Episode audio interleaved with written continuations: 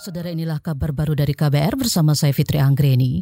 Presiden Joko Widodo akhirnya meresmikan proyek jaringan tulang punggung serat optik Palaparing meski molor dari target yaitu Juni 2019. Jokowi mengatakan proyek itu menghubungkan seluruh kota dan kabupaten di seluruh Indonesia serta menekan kesenjangan jaringan komunikasi antar daerah.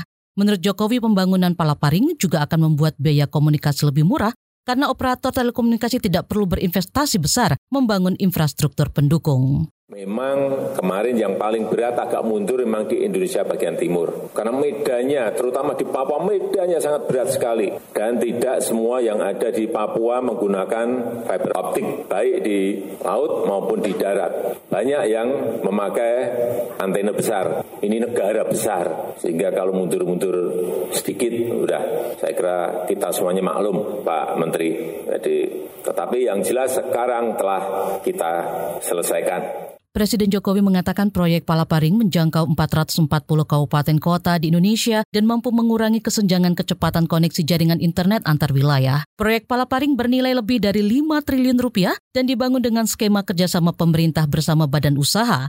Ada 13.000 km kabel yang dipasang di laut dan darat yang mengelilingi wilayah Indonesia.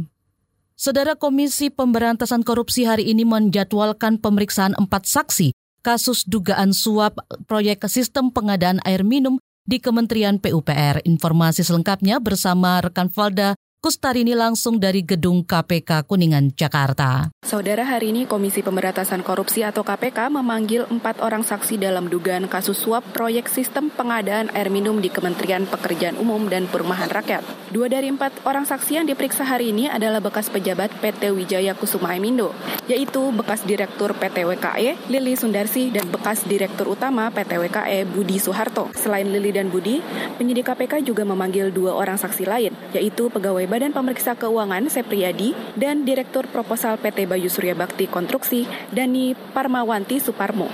Sebelumnya pada kasus ini penyidik KPK sudah menetapkan anggota Badan Pemeriksa Keuangan Rizal Jalil dan Komisaris PT Minarta Duta Hutama Leonardo Jusminarto Prasetyo sebagai tersangka. Rizal Jalil diduga menerima uang 100 ribu dolar Singapura dari Komisaris Leonardo.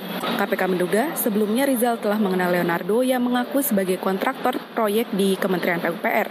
Leonardo berjanji menyerahkan uang 1,3 miliar rupiah dalam bentuk dolar Singapura kepada Rizal berkaitan proyek spam tersebut.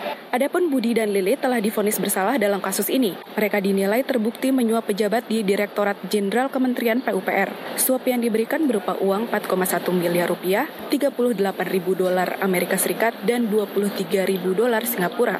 Dari Gedung Merah Putih KPK, Kuningan, Jakarta, Valde Kustarini, KBR rencana Presiden Jokowi mengevaluasi total Undang-Undang Otonomi Khusus Papua mendapat dukungan positif. Peneliti khusus Papua dari Lembaga Ilmu Pengetahuan Indonesia LIPI Adriana Elizabeth menyebut evaluasi sangat penting karena selama ini pelaksanaan otonomi khusus Papua masih belum optimal. Kalau dari sektor prioritas itu kan ada pendidikan, kesehatan dan pemberdayaan ekonomi itu kan belum maksimal sama sekali menurut saya. Gitu kan, itu kan harus dicek. Kalau pembangunan infrastruktur konektivitas ya memang sudah uh, lebih maju walaupun juga belum merata. Dari dari sektor prioritas itu aja dilihat lah itu juga menurut saya masih jauh dari dari target awal kan. Walaupun ada uh, anggarannya antara 20 sampai 30 persen di masing-masing sektor, realisasinya kan masih jauh sekali.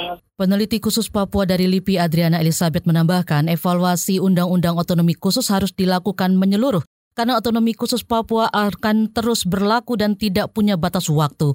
Adriana menyarankan pemerintah memperhatikan pengembangan peraturan otonomi khusus Papua, misalnya diturunkan dari aturan pasal menjadi peraturan khusus daerah. Demikian saudara kabar baru dari KBR, saya Fitri Anggreni, salam.